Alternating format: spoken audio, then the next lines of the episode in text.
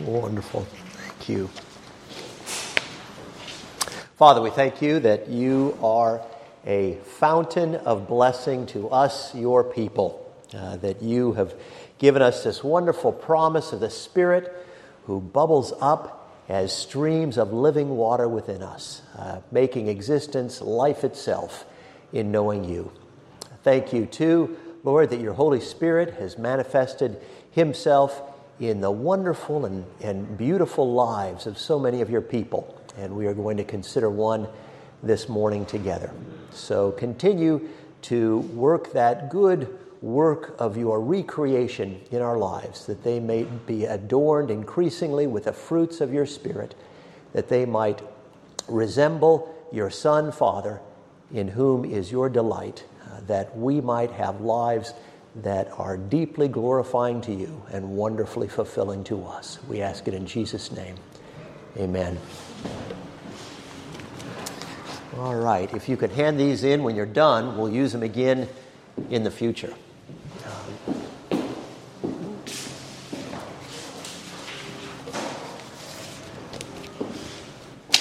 Well, we're continuing our series on women you should know, but just might possibly not uh, ones that are a little bit, little bit less known.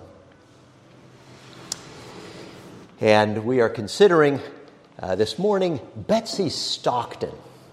We might say indentured servant who sat with queens. Indentured servant who sat with queens. Um, there she is. Betsy Stockton never knew the exact details of her birth. Wherever her year of birth appears in any of the literature or records, there's always a question mark after it. The identity of her father is unknown, as is her mother. She is listed in a census that we have of a mulatto, so most likely, judging from the common experience, her mother was an enslaved woman and her father her mother's owner. One wonders if her mother, her birth mother, was ever given the joy of naming her daughter. As Betsy, her name, B E T S E Y, distinctively, as Betsy, was a favorite name among the white women of the Stockton clan, in whose Princeton home baby Betsy saw the light of day and her birth mother's face. While just a little girl, mother and daughter were separated, and Betsy was placed in the Philadelphia home of Robert Stockton's daughter, Elizabeth. There is Elizabeth. Um, Elizabeth and her husband, Ashbel Green. Uh, Ashbel Green, here is Elizabeth's husband, uh, Ashbel Green was pastor of the Second Presbyterian Church in Philadelphia, and one might have thought this a relatively hopeful situation for Betsy. Indeed, later, Betsy would refer to the Ashbel Greens as a, quote, affectionate, indulgent household, even being spoiled and describe her wards as, quote, reform minded people who supported the abolition of slavery.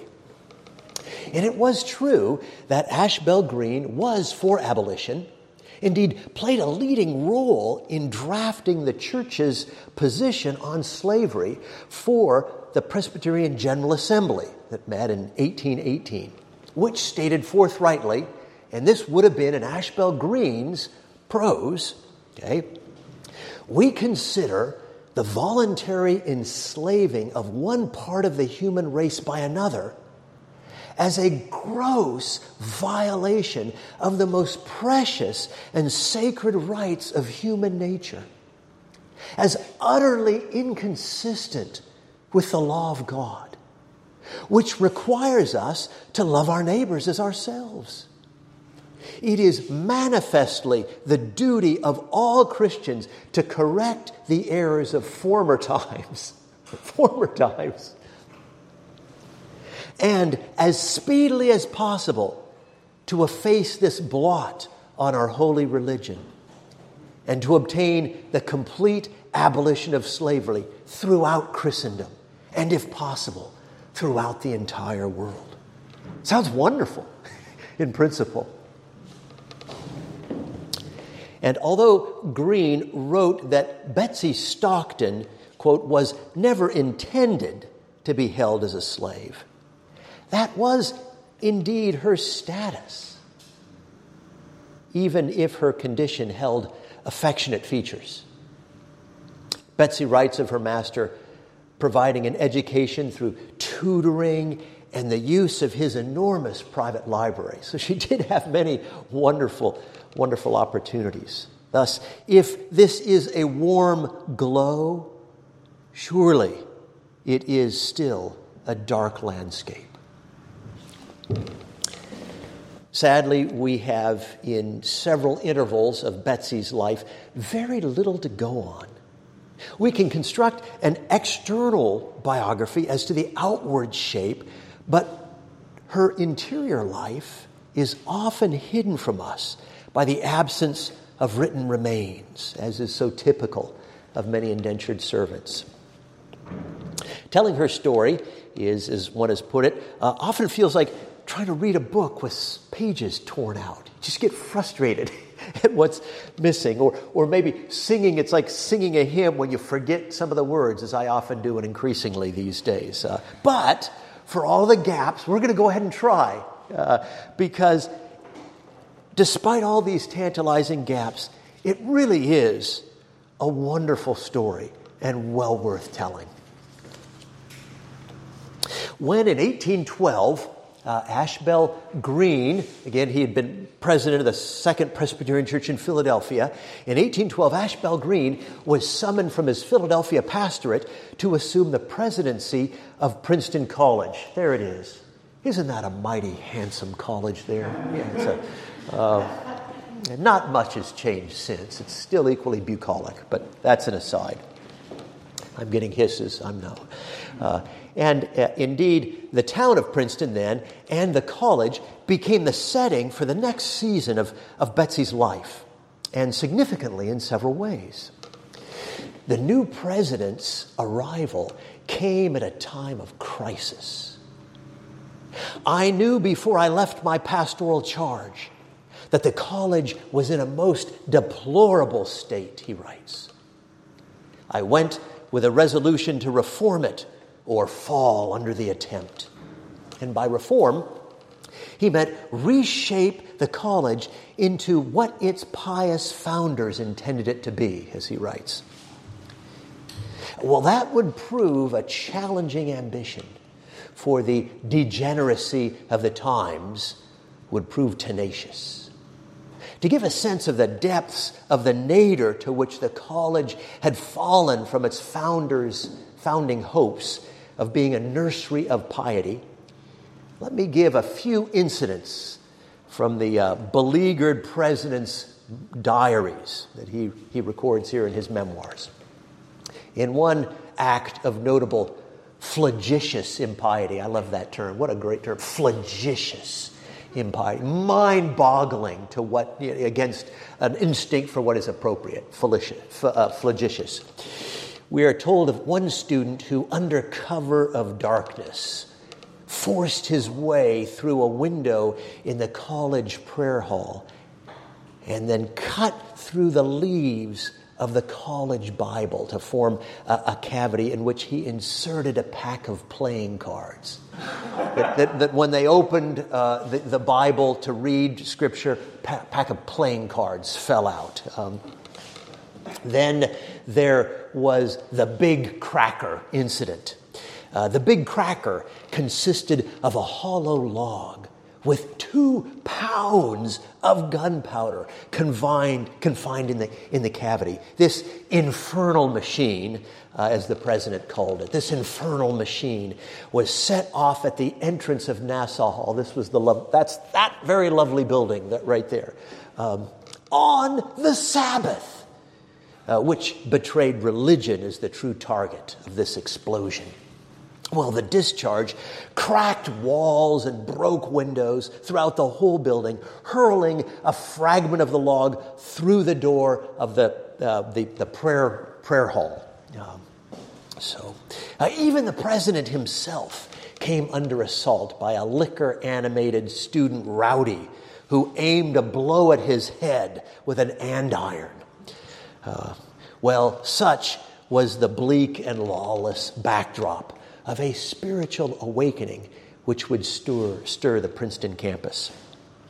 Of the 105 students in the college at the time, uh, a mere 12 even professed any religion at all. But the small cohort of disciples, along with the president, had been praying daily for a descent of God's quickening spirit. And when Ashbel Green had come into office, he had instituted, as part of the college curriculum, and thus required of all students, a weekly Bible recitation. That is, every student had to read, reflect upon, and present a synopsis of the content systematically through every book of the Bible. And it seems that many a student, though they treated it merely as uh, this, uh, this discipline as merely an academic exercise, they began in doing so to experience, as they read the Bible, you can read in, in, in some of their journals, that the Bible began to read them. And the Holy Spirit, the great matchmaker, was wedding their hearts to the Savior. In this manner, writes the president, the divine influence seemed to descend like a silent dew from heaven. I mean, this is one of these really interesting things when you study revivals in, in, in this period. Some of them come through uh, the, the remarkable and dramatic use of means, preaching, revival preaching, but some of them seem to be all out of connection with, with, with, with, many means, or certainly not dramatic means that we would often associate with it. Just the simple, basic exercise of, of some of the simple disciplines of reading the Bible. and great spiritual things happen. Um, well, Betsy, too, Betsy Stockton, in, the, in her campus home, the campus home of the president, she lived in the president Ashbel Green's home. Uh, had been also engaged in this discipline. She picked up the same discipline of reading her Bible systematically. And she heard each day in their family altar, because uh, the, the servants would have, she was always a part of the family altar with his children, the fervent prayers of the president himself, and indeed for her soul and the souls of his children. And she too, by the same Spirit, had, in the joyful words of Green, quote, met with a saving change of heart in that very same awakening. The minutes of Princeton's First Presbyterian Church record that on September 20th, 1816, quote, Betsy Stockton, a colored woman living in the family of Reverend Dr. Green, applied for admission to the Lord's table. Well, the elders were satisfied as to the evidence of her experimental acquaintance with religion. You remember from last time we explained that experimental, we would say experiential. This was deeply a deep reality in her experience. They called it experimental in those days. Uh, so, upon uh, there in the judgment of charity, uh, a, um, a credible evidence of experimental religion, she was then baptized and received into full communion. Well, right at this time, uh, the Greens freed Betsy from any obligation to remain in their household. So, as an indentured servant, uh, basically, you were required to stay as a servant in a household for an express amount of time, and then you would be released or given your, your freedom. And, uh, and uh, this they did. I should say, this would have been well in advance of the practice at the time in New Jersey. So this was incredibly progressive, even for ministers of the gospel in that day, to just to, to, to release her. So she's released um, and needs no longer remain in their household as a servant. But she actually requested and was given permission to stay on as a paid domestic helper. Uh, that way, she was able to continue to have access to what was surely one of the most ample and edifying libraries uh, in the entire country in, in that day. Um, and in that library, she continued to be tutored by the president himself, and especially by his son James, who took a diligent and affectionate interest in Betsy's education. Uh, Betsy was very keen to learn and also attended uh, a local Sabbath school.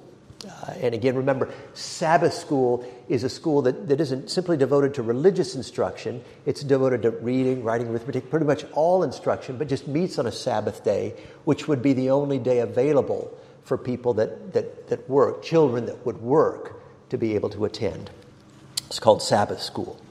And Osborne, uh, a Princeton seminary student who taught uh, the Sabbath school classes, was greatly impressed by Betsy's scholarship. And when she surprisingly asked him for an academic reference, uh, he happily obliged, writing, quote, uh, she has a larger acquaintance with sacred history and the Mosaic institution than almost any ordinary person, old or young, I have ever known. Later, he specified what he meant by ordinary person is anyone who is not a minister of the gospel or on a present ordination track. That's, that's a remarkable comment, commendation there. More, more knowledge of the Bible and the Mosaic institutions than anyone he knew. Um, Osborne went on. I recollect a multitude of instances where, for my own information, I have questioned her about some fact in biblical history or some minute point of Jewish antiquities and have immediately received a correct answer. Obviously, showing the effects of Ashbel Green's ample library in which she spent much time. Uh, neither was Betsy keeping all this education to herself for she started her own class in town to instruct, instruct black children in the community. Now, perhaps you are wondering for what purpose was Betsy seeking academic recommendations? What's going on here? Well, it seems that in her newfound faith and newly acquired freedom, she was eager to exercise both in no ordinary way. It seems there was blossoming in her heart a desire to go to Africa as a missionary to carry the saving message of Christ to those who would never hear it at all unless someone would be willing to bring it to them. Now, overseas missions was just in its first infancy in America. The first to leave for foreign shores were two couples who sailed from Boston to Burma in 1812, uh, among whom, well, Adoniram and Ann Judson were one, the subject of an earlier lecture that, that, that we've given here. Uh, they sailed to Burma in 1812. Uh, and there were as yet no opportunities to go to Africa with the nascent American Board of Commissioners for Foreign Missions. Okay? Uh, but there was one in the making to go to the remote Sandwich Islands. The Sandwich Islands is what we now call Hawaii. Uh, Captain Cook actually named it the Sandwich Islands after the Earl of Sandwich, uh, after whom the sandwich was named uh, because he was such an inveterate gambler that he never even wanted a break in his gambling uh, uh, to eat meals, so his servants would bring him a little slice of beef between two slices of bread. So uh, that is the, uh, but, but that's extra. That is not part of the notes. Um, um, uh, uh, back to Hawaii, okay. Uh, why Hawaii, uh, you may wonder. Why Hawaii? Well, that's a story that is quite extraordinary and one that takes us back here to New Haven and Yale. it turns out, it turns out that a Hawaiian boy named Obookiah, there he is, uh, Obookiah, who had lost his parents in the internecine tribal wars, back in the Hawaiian Islands and, and, and fleeing that violence had seen a ship passing by, swam out, and, and stowed away in this passing ship, and eventually shows up at a port, New Haven. And he jumps and, on, uh, you know, there, there he shows up, Obookiah, in an ill fitting sailor suit, found himself wandering on the Yale campus and was taken in by students who, thinking him a curiosity, brought him to Yale President Timothy Dwight, uh, who received him in his oath. Oh, did I forget Timothy Dwight? He's, he's, he's, he's somewhere. you see him all around. I mean, I'm, I'm, I'm, sure you all have pictures of him in your home. Uh, uh, but uh, uh there, uh, there, President Dwight, with President Dwight, Obookiah learned to read and write English along with a daily dose of gospel. I heard of God as often as I lived with this family, uh, writes Obookiah. Well, before long, he had put his trust in Christ and burned with a desire to return to his island people to bring them the good news of Jesus. And it was Obookiah's Yale students, uh, uh, companions, who conceived of a vision of starting a foreign mission school to equip Obookiah, him, and some others like him. There were a couple of other um, uh, Hawaiian boys uh, to carry the gospel back to their people. Uh, so this, found this, th- these are some of the names, and then they have their Hawaiian names, and you, you, you'll see their names. This is from the original little entry book at, uh, at the, the college that was founded, the Foreign Mission School. And Yale senior Edwin Dwight a relative of President Dwight, uh, who had, he was the student that first found Obookiah wandering on the campus quad. He became the first principal of this new mission school established in Cornwall, Connecticut, uh, in 1817. Uh, here's the, uh, there's the, uh, there, there was, uh, it's burned down, so we can't see it anymore, alas. Um, sadly, Oh, it's so heart wrenching. Obukai gets through his training and is about to go, but he never made it back to his people with the gospel, for he died of typhus uh, just, uh, just about a year later. Uh, but, but the torch that he had hoped to carry, that had slipped from his dying hand, was taken up by the Yale students who held him so dearly, held him so dear. Uh, so um, there we go. Um, uh, the uh, the uh, first installment of two missionary couples set sail for Obookiah's island home on October 23rd, 1819. So there's Hiram Bingham, who again, pretty famous name at Yale, you know, the Binghams. um, and, uh, and there's Sybil. Uh, this is that's a good one. Uh, that's actually painted by Morse, is in Morse College, who was also a really, a, a really good artist. Um, so uh, love that frill. But here's another picture of them that I really like. Isn't that? It's a sweet picture. There they are on the field. Um, the old uh, Daguerre uh, thing there. So uh, yeah, so so they were the they were the first uh, Hiram and Sybil Bingham, uh, and then the other couple that went with them, um, uh, Yaleys also. Um, that's uh, Lucy and, um, and uh, Thurston. Uh, well, no, no, no. Thurston's their last name. It's uh, uh, Asa. Yeah, Asa and Lucy Thurston. So uh, there they go. Look at those wonderful gloves there. Pretty, pretty neat. as we'll see in a moment, those clothes that they left for didn't end up matching the climate very well where they were going to show up, but we'll get to that in a moment. Uh, so there they go. That's the first installment to the Sandwich Islands. And God blessed their endeavors, opening doors, so many doors, in fact, that they called for reinforcements. We need more missionaries to come. And it was this opportunity to bring the gospel to foreign lands that had prompted Betsy, who heard about this, to suddenly seek out references from her teachers.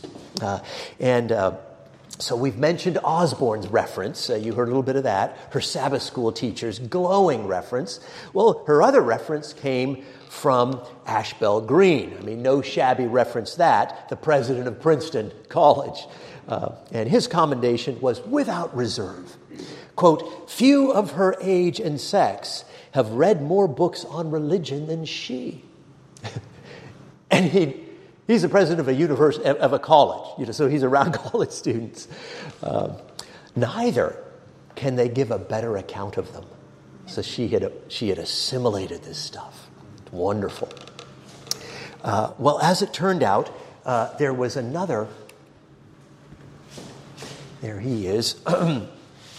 there was a, a, another missionary candidate from Princeton, uh, Charles Stewart. So there's Charles Stewart. And uh, he had also been awakened in that same awakening where uh, Betsy uh, had been revived uh, had, or had closed with Christ. And uh, with his new bride, he also hoped to answer the call to the Hawaiian missions. Uh, there he is again with his bride. Uh, Harriet was her name. That's Harriet. So Charles and Harriet Stewart. Um, both the Stewarts and Betsy uh, would have to pay a substantial share of their own expenses to get to the mission field. And one might have thought this a daunting obstacle from an only recently freed indentured servant. Uh, but she had been saving up her wages paid to her in the president's household, and President Green supplied all the shortfall to get her to the field. Uh, Betsy was to be specially attached to the Stewart family, now expecting uh, she would be ideal help with the baby, but, but President Green insisted that she was, quote, well qualified for higher employment in a mission than domestic drudgery. Uh, not that some domestic drudgery would not be the lot of all missionaries that show up on the field, but Green was keen that Betsy's role not be restricted to such. The contract uh, signed with the Board of Foreign Missions indicates Betsy's work as, quote, the great enterprise of endeavoring to ameliorate the condition of the heathen generally, and especially to bring them to a saving knowledge of the truth that as it is in Jesus. Then there's a strange clause appearing in the contract that Betsy, quote, is to be regarded and treated neither as an equal nor as a servant, but as an humble Christian friend. What did this mean? Did Betsy wonder or have anxiety as to how this would play out among her missionary colleagues? Not as an equal, but not as a servant?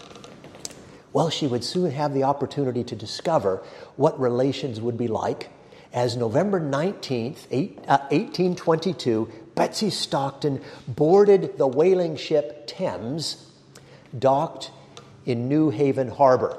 She would be the very first American single female missionary to land on foreign shores. Not extraordinary? the very first single American missionary to land on foreign uh, shores. I'm very careful with that language. Uh, technically, not the first to leave for foreign shores, but to land on foreign shores.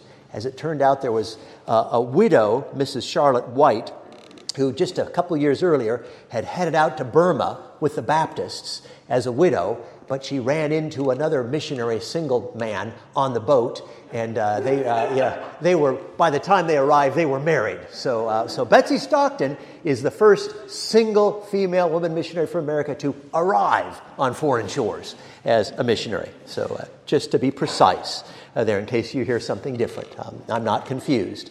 Uh, so, yeah.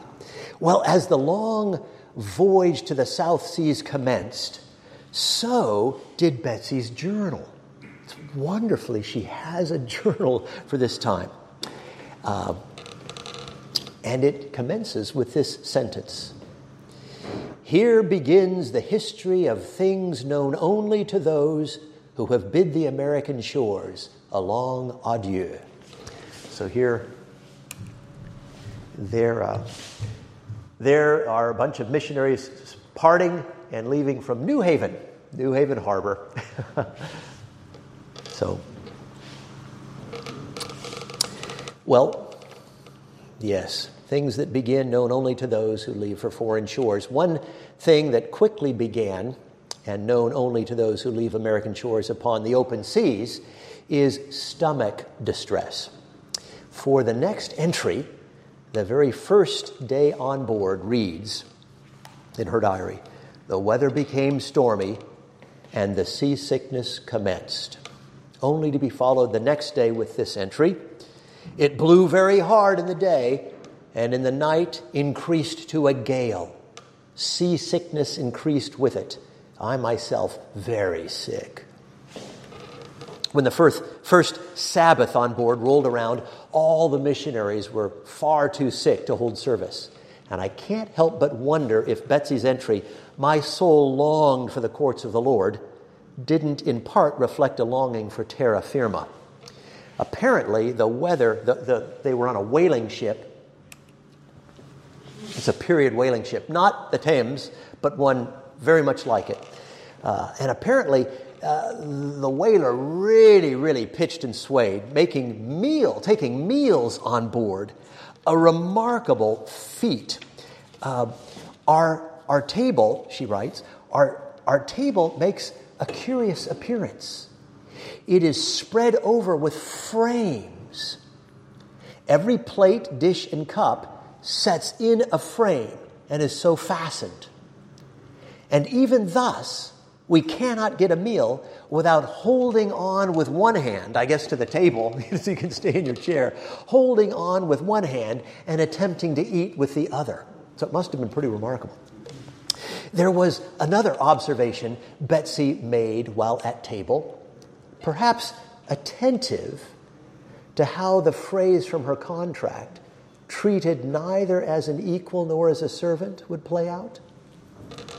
They ate at two tables she writes, There are 11 persons at each table. At the first, the captain and one of the mates, with nine of the missionaries.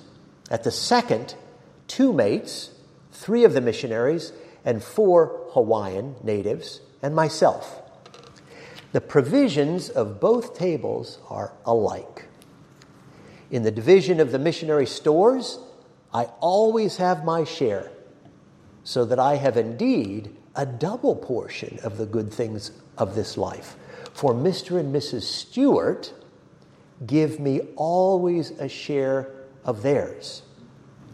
The last apple and orange were cut in three pieces and divided between us.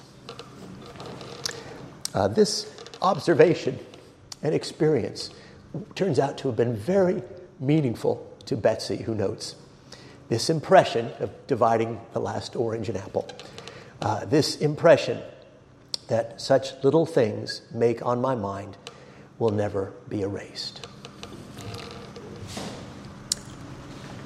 Well, by the end of the voyage, Betsy would refer to the stewards as my best friends. Good for them. Not only was there a united front with food for the missionaries, but also when it came to gospelizing the unsaved sailors who surrounded them by praying and preaching for their conversion. We all retire for 15 minutes every evening directly after public prayers to pray for them. Again, this is all of these are from Betsy's uh, journal here. I say retire. Uh, that is, we go to different parts of the ship. Some of us into the riggings, some out into the boats, and others on the spars. Uh, The Spirit of the Lord has, I trust, been striving with some of the sailors, though many are yet, I fear, in the gall of bitterness. Some, however, are rejoicing in the Lord. How would your heart rejoice with us could you see these hardy sons of the ocean who would scorn to complain of any earthly hardships, bowing with the spirit of children at the cross of Christ?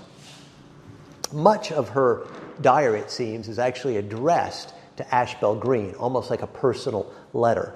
Uh, and he would later, he would be the one that would later collect this and print it in the uh, uh, a little missionary journal that the Presbyterians would send out. Uh, well, much of the Sabbath preaching on board was aimed at reclaiming these hardy sons of the ocean. Uh, from such texts as Genesis 19:17, "Escape for your lives."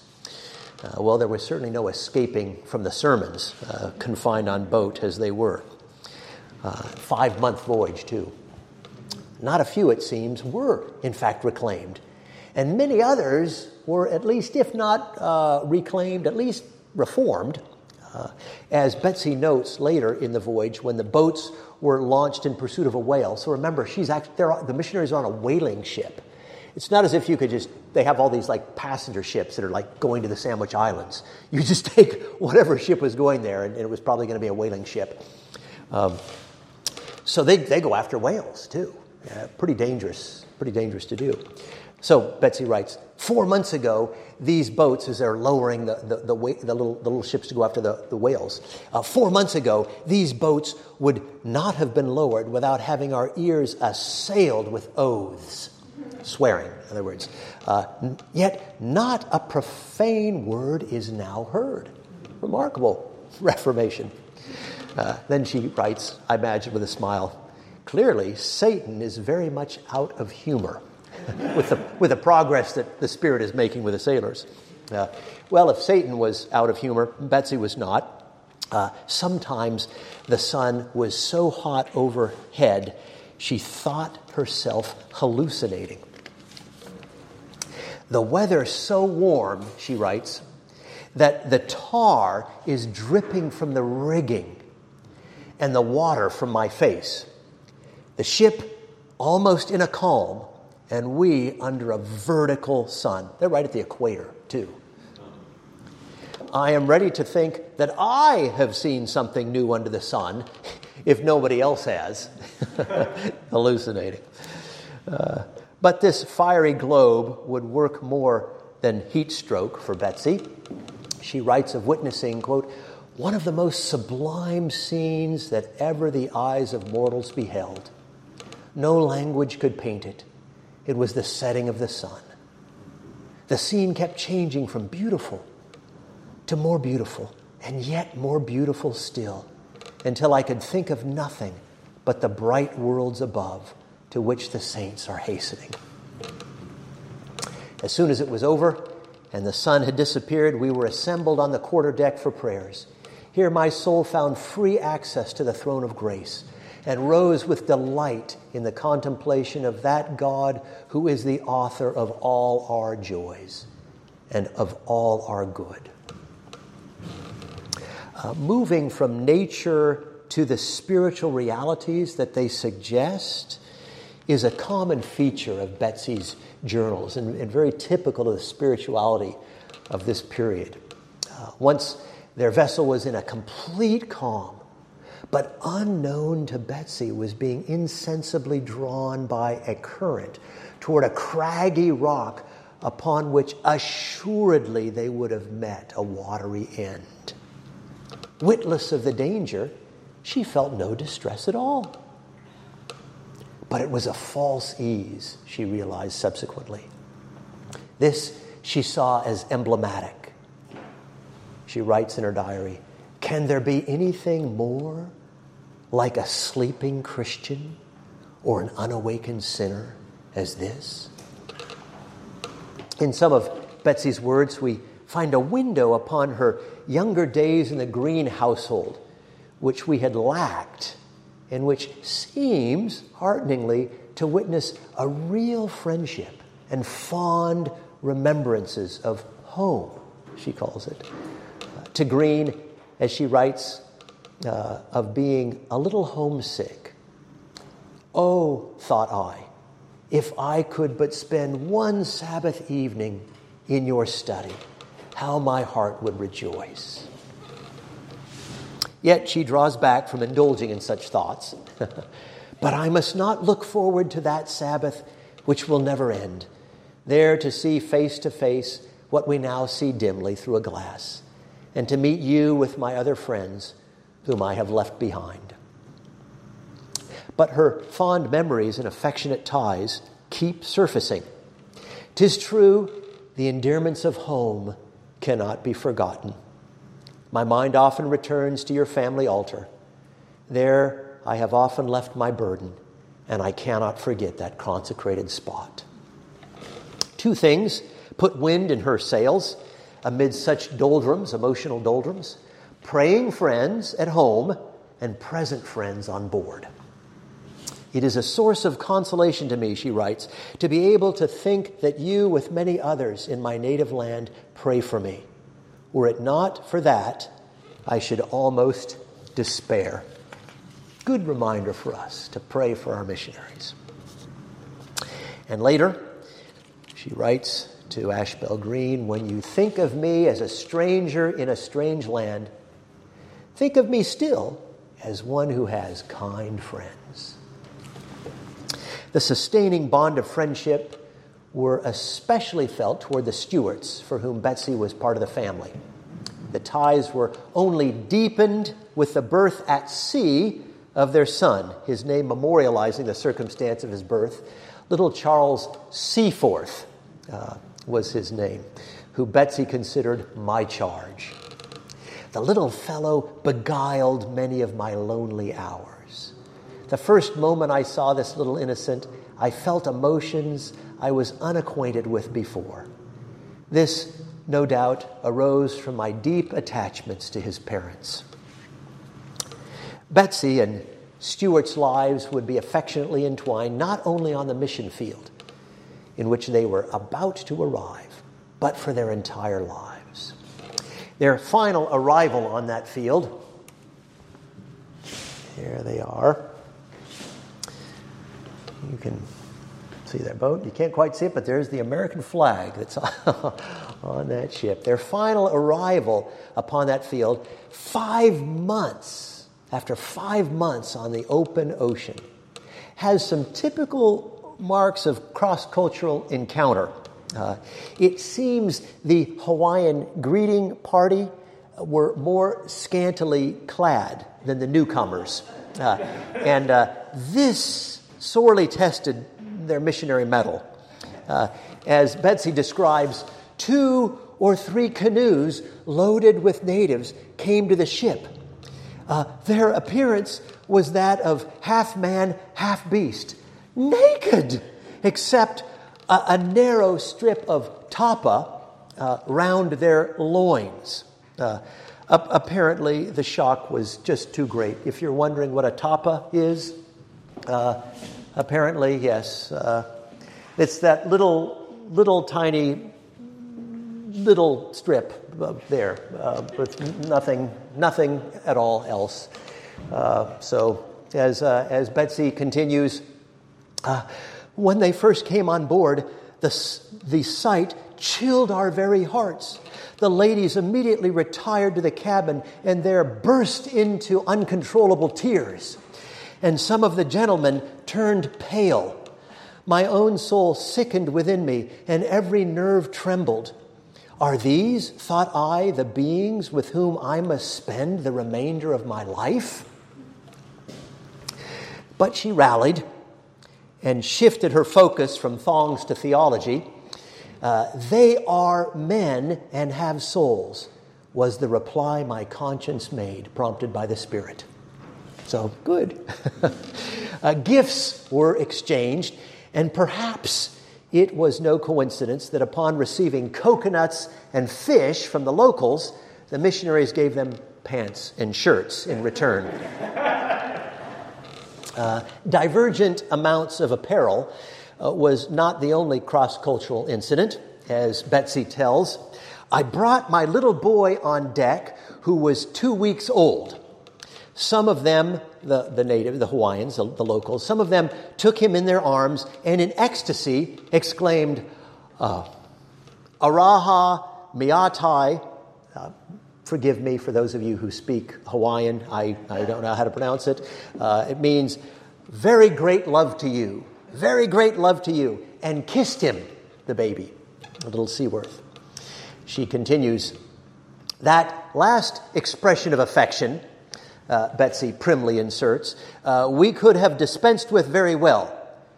But we have to become all things to all men that we might gain some.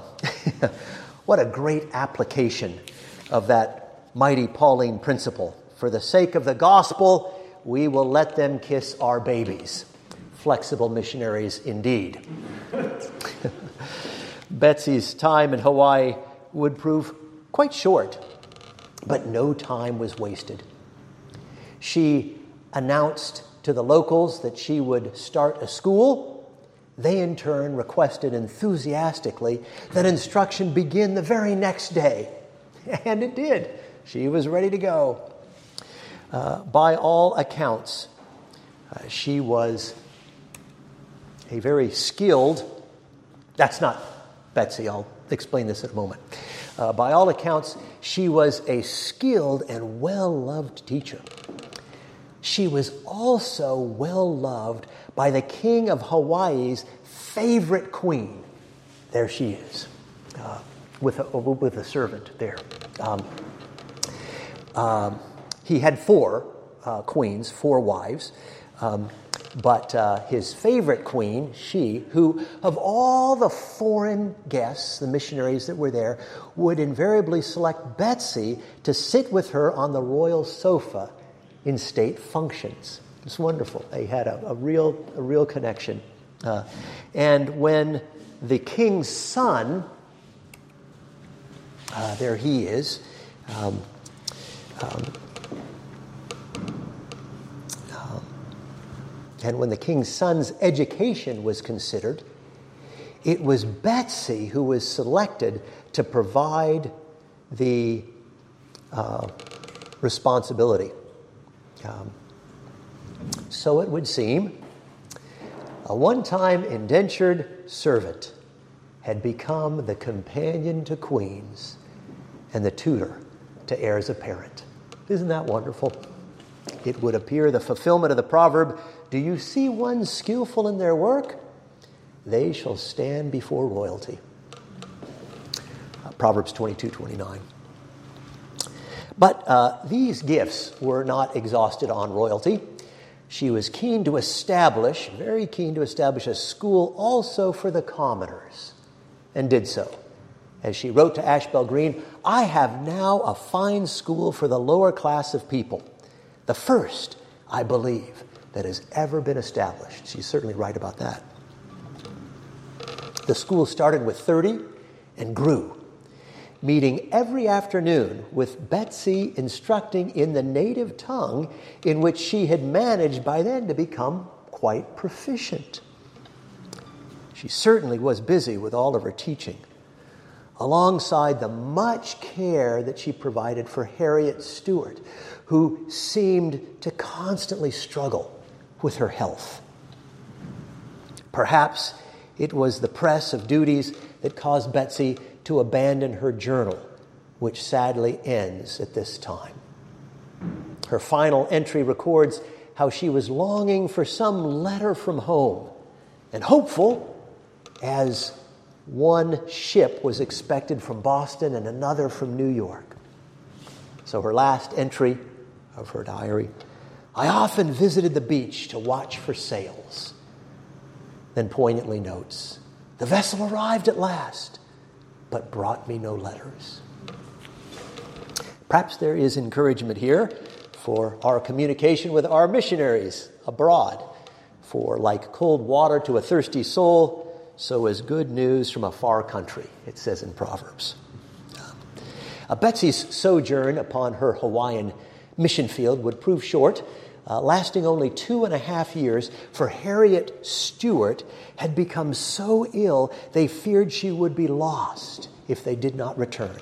And Betsy, so much a part of the family, would not leave Harriet's side, nor the now two young children who knew her as their second mother.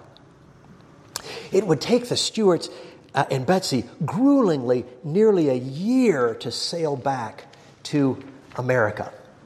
Harriet, it seems, would never fully recover her broken health and died just four years after their return. Uh, during this time, uh, with Father Charles often away for long stretches as Navy chaplain, couldn't hold down the, the, the missionary, so he became a Navy chaplain. Uh, odd job to pick up when your wife is very ill, but uh, uh, he was away a lot. But Betsy would, for seasons, drop her new venture in Philadelphia to come and take care of the children in upstate New York. And now, three children uh, and waning Harriet. Uh, well, that new venture of Betsy's was an extraordinary one, and surely no less A prominent Philadelphia printer, publisher, and philanthropist, uh, William uh, Mathew Carey, uh, trembled for the future of his city. There he is. Go through our streets, lanes, and alleys, and view the appearance and manners of children, dirty, ragged, quarreling, often cursing and swearing and sowing the seeds of vice and crimes, which are likely to consign them, when the fruits of that education have arrived at maturity, to houses of refuge, penitentiaries, and jails. Well, to counter this grim specter, a colored infant school was to be established for children two to five years old. But who could plausibly captain such a vessel? But Carey thought he had his man, and she was a woman. Fame as a missionary educator marked out Betsy as the ideal to direct such an outreach, and her services were sought with a salary of $200 per year. I think that was reasonably high in my translations. Um, $200 a year. Betsy accepted the challenge. On the first day of May, 1828, 46 little urchins were present. But by the end of the month, another 29, that makes 75, were added. And it kept growing at reports of Betsy's surprising success. Uh, oh, here's a, this is not Betsy's infant school, but this is a a period infant school.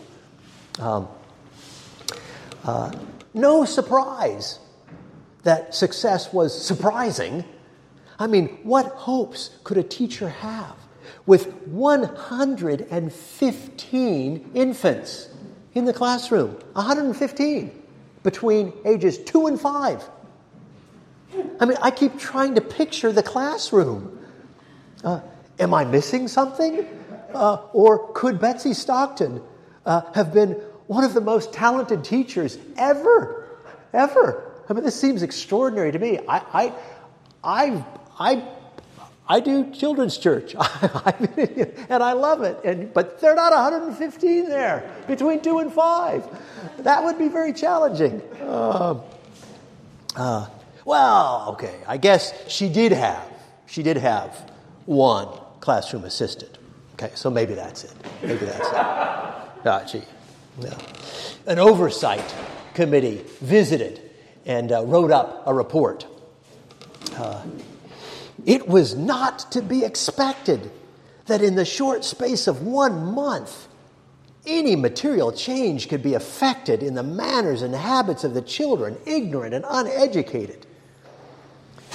But they found the infants, quote, more cleanly in their persons, more regular in their attendance, and more attentive to the exercises. And they found their teacher, quote, active, energetic, and intelligent, reflecting upon, quote, her capability and the trying nature of her duties. The committee recommended an immediate raise in her salary by 25% to $250 a year. Indeed, indeed, I say. Uh, Betsy's reputation as a teacher grew during her tenure at uh, the, the Street Infant School beyond the bounds of Philadelphia. And in April 1829, it seemed she was headhunted. Okay. A Methodist missionary, William Case, there he is, uh, sought to establish similar infant schools among the Native Americans in the wilds of Canada and sought Betsy's expertise in this venture. Um, uh, once again, we, we wish we had more access to her mind in this matter. Uh, was it the missionary motive that allured her? Uh, she leaves us no record at all of her thoughts. But in any case, she quitted the classroom in Philadelphia, uh, perhaps a leave of absence, uh, and headed to the shores of Grape Island on the Canadian side of Lake Ontario. I mean, this is the wilds with Native, Amer- Native American boys, and establishes an infant school among, uh, among the natives. Um, uh, and it seems to have gone really, really well. Um, uh, but then, equally unknown is why she returned. For within six months, she was back at the Gaskill School carrying on where she left off. Maybe it was just a leave of absence that they gave her. We don't know. Uh, um, the, the school and its infant students continued to flourish back in Philadelphia when she was back. And uh, one might easily have imagined Betsy making it the site of her continued labors. It was an extraordinary impact. Uh, but, as had been the case in the Hawaii mission, her adopted kin and the fate of Harriet intervened. Harriet finally and sadly slipped away September 6, 1830, leaving three children motherless. Well, not entirely, for within the month, Betsy resigned her post at Gaskill to take her adopted children under wing. Children across Philadelphia wept at the loss, but the Stewart children wept for joy at the comforting sight of Aunt B, as they called her, uh, arriving, Aunt Betsy. Betsy gathered the children and bundled them off to Princeton. Uh, there, and this is right at the same year. That's a print taken at the very same year that she returned there. Um, so, and why not? Is that not a lovely, lovely spot? Excuse me. Okay, my wife is kicking me under the table. Okay. Um, uh, she, she returned to her original home. Ashbel Green was no longer there, but his son James, who had been her tutor in youth, you recall, was. And their fast friendship added special sweetness to that season of life for Betsy. The Stewart children would remain in her care five years until Charles, their father, remarried and came down to collect them and move them back up to New York. And then for the first time in her life, Betsy lived alone. A sorrowful episode stains this period. Her home church, the First Presbyterian, remember the one in which she had been baptized and become a member, uh, First Presbyterian of Princeton, sadly became the, the, the, painful site of a deep failure of Christian love. Um, uh, there, there it is. Um, while the church accepted black members, and you remember Betsy Stockton was one of them, uh, coloreds, as they call them, were relegated to a, to, to, uh, to a segregated seating up in the balcony. They all had to sit alone apart from the whites. Um, then in 1835, the church burned down. During the Reconstruction, the whites and the blacks found temporary refuge in different buildings. So the whites went to uh, the chapel at the seminary there, Princeton Seminary, and there, well, blacks were not allowed. Um, so uh, the blacks just had another little spot that they, that they the coloreds would. Um, but uh, then, once the new construction of their church uh, was complete, the white members declared the new sanctuary a whites only, denying their black sisters and brothers in Christ access to their church. Um, here was their interim pastor. Uh, that, uh, and he writes this is James W. James Waddell Alexander of Princeton Seminary fame, uh, great theologian and pastor. He writes, I think blacks are very unwise in insisting on such a privilege now. Well, denied that privilege of being in their own church, uh, uh, of returning to their church home a majority of the black members formed their own congregation, which in 1840 became the first Presbyterian church of color of Princeton, uh, later called the Witherspoon Street Church. And there it is, or was. Uh, it's still there today. It just doesn't look like that anymore.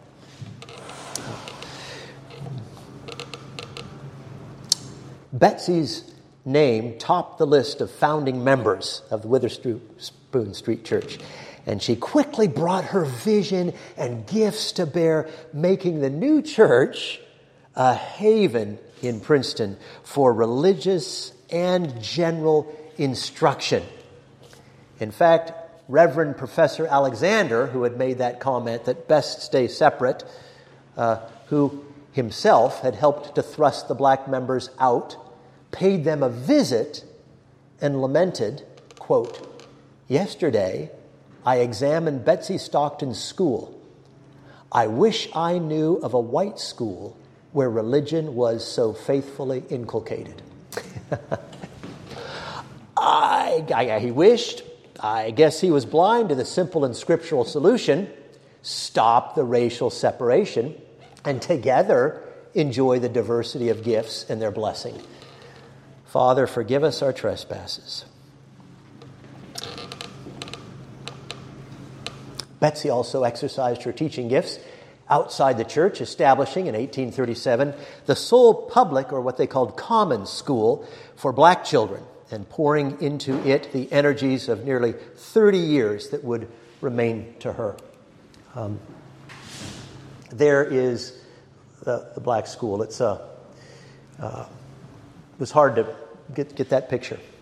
Either that or the extraordinary circumstance of actually it being photographed while it was being struck by lightning.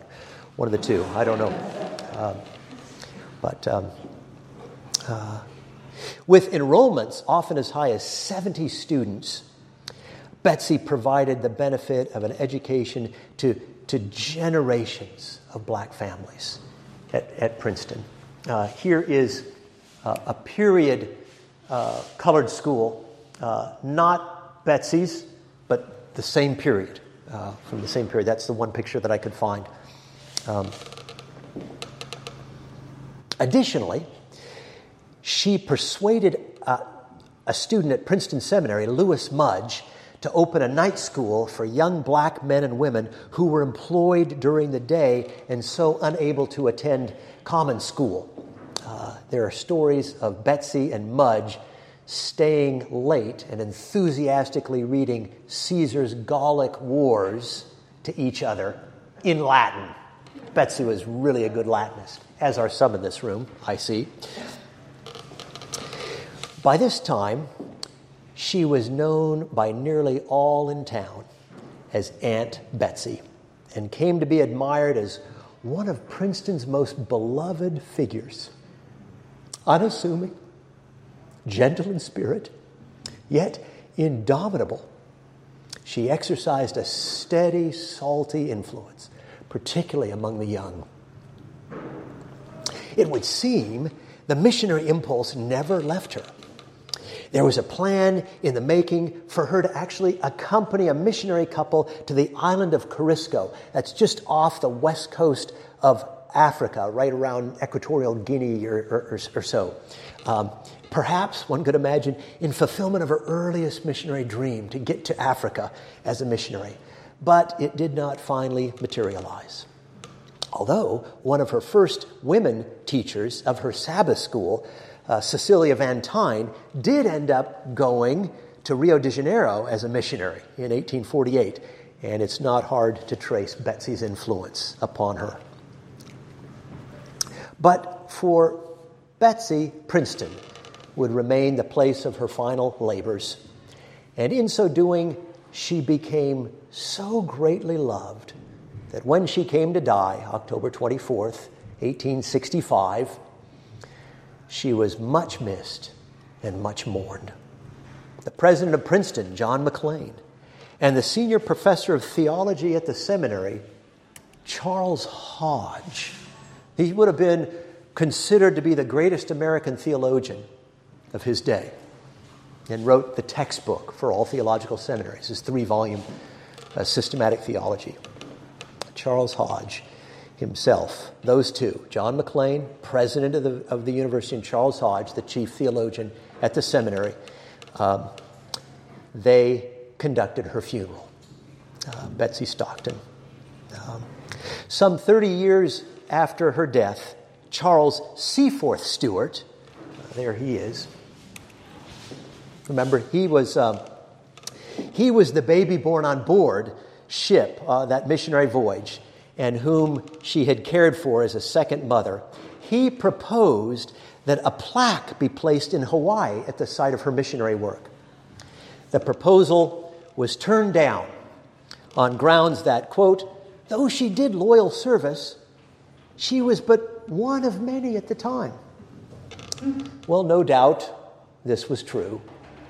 No doubt there are many who do loyal service and they have no memorial here below. Perhaps, as with Betsy Stockton, much, even all of their story, is unknown. Well, if in Betsy's case, such quiet, loyal service is not judged worthy of a plaque, never mind. I have no doubt that she received a better commendation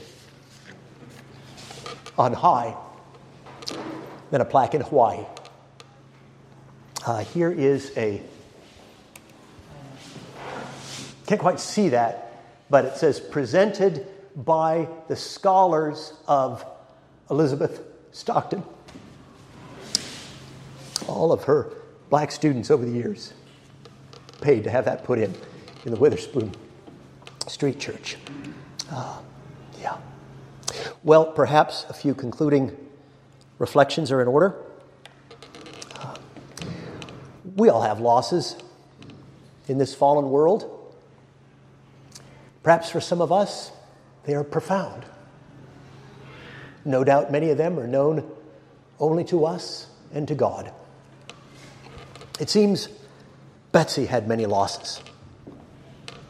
Think of being separated from her birth parent just as a small girl.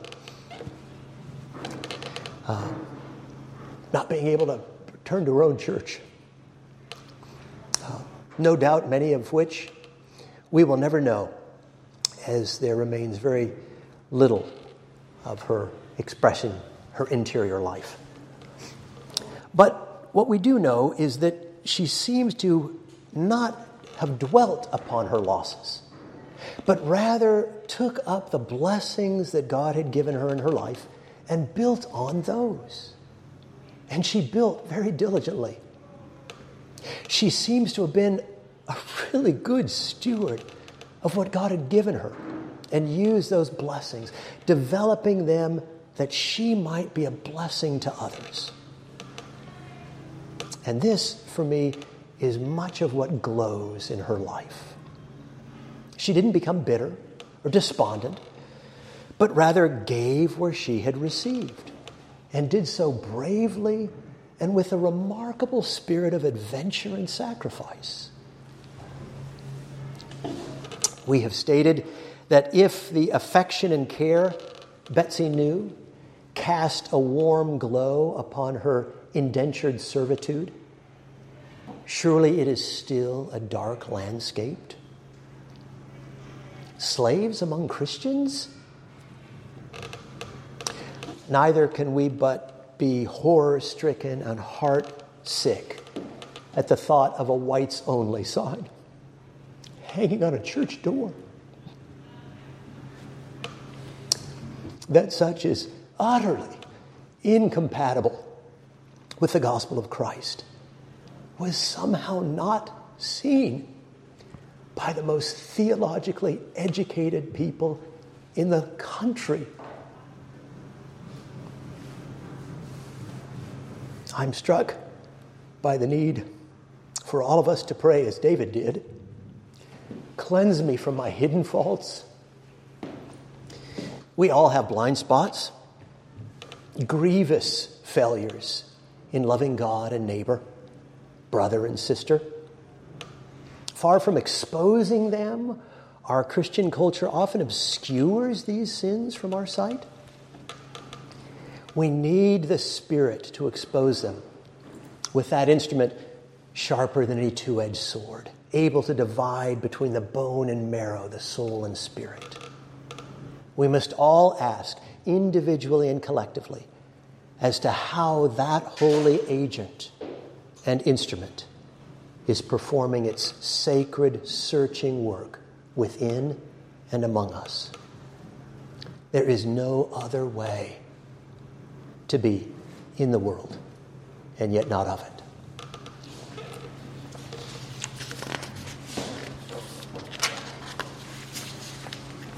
Well, I think we have a couple minutes, perhaps, for questions or comments. Um, yeah. Thank you for the wonderful stories. Mm-hmm. I was wondering, uh, did it surprise you that a teacher of such academic caliber would, would spend so much time among toddlers and children as compared with university students? What, was it a personal choice or were there limitations based on race and sex?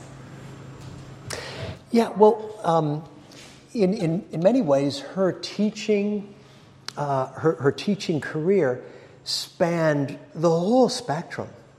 So she seemed eager to put herself in where an opportunity opened up, and where there was a gap, she would try to fill that gap. So, yes, she did work w- with infants in the infant school from ages two to five. She did that up at, uh, at uh, um, uh, in Canada also. But she also started common schools for all age groups and Sabbath schools, and, and, and there were the very, uh, the very elderly were able to come to her schools too. So uh, it wasn't as if she confined her, her, her teaching activities to just one particular segment.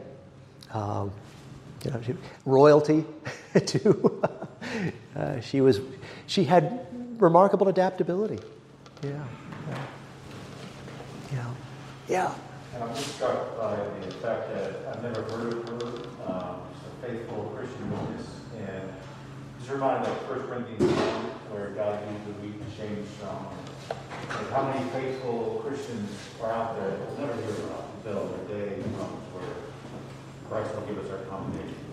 So it's just an example of God, you know, making a people for himself that the world will never know about until the day comes where he will, he, we will see them one day. Yeah, yeah. Isn't that, uh, isn't that wonderful? I, I, I know of so many missionary stories where that's something that they often struggle with. Uh, one time there was a missionary that was coming back. I can't get into the whole story, but it turns out that he was on the same boat after a whole lifelong uh, time on the mission field. He was on the same boat that Teddy Roosevelt was coming back on after his little hunting spree in Africa. And everybody, bands and everything, is there to meet him and cheer and all. And the, uh, the missionary just had a moment standing on the dock with nobody to meet him coming back. Had a moment of self pity. Uh, you know, gosh, I'm coming home. And there's nobody here uh, that sees at all. And uh, he said, I, uh, the Holy Spirit told me so distinctly, I heard his voice, Oh, you're not home yet. Uh, so, yes, there will be uh, that, that day when we will, uh, yes, when we will have that commendation, and it will certainly be worth everything. And I love that bit that says, you know, do not say, O Jacob or Israel, your way is hidden from the Lord. That's a great comfort for so many reasons. For so many reasons, uh, yes. And so many, you'll, you'll see if you go, a lot of missionaries I can think of. Uh, you know, so one that went to Burma, uh, you know, his record is on high. His record is on, her record is on high. That's all they have. We don't know. We don't know. That's right. Yeah. We should really stop. We should stop. Oh, sorry. Thank you, team. Uh, next week, you have the joy. I, I am doing a wedding. We're, we're, we're out of town. Uh, but Tom Schmidt will be looking at women from the early church. So it should be exciting. Yeah. And, uh, and we'll reconvene after that.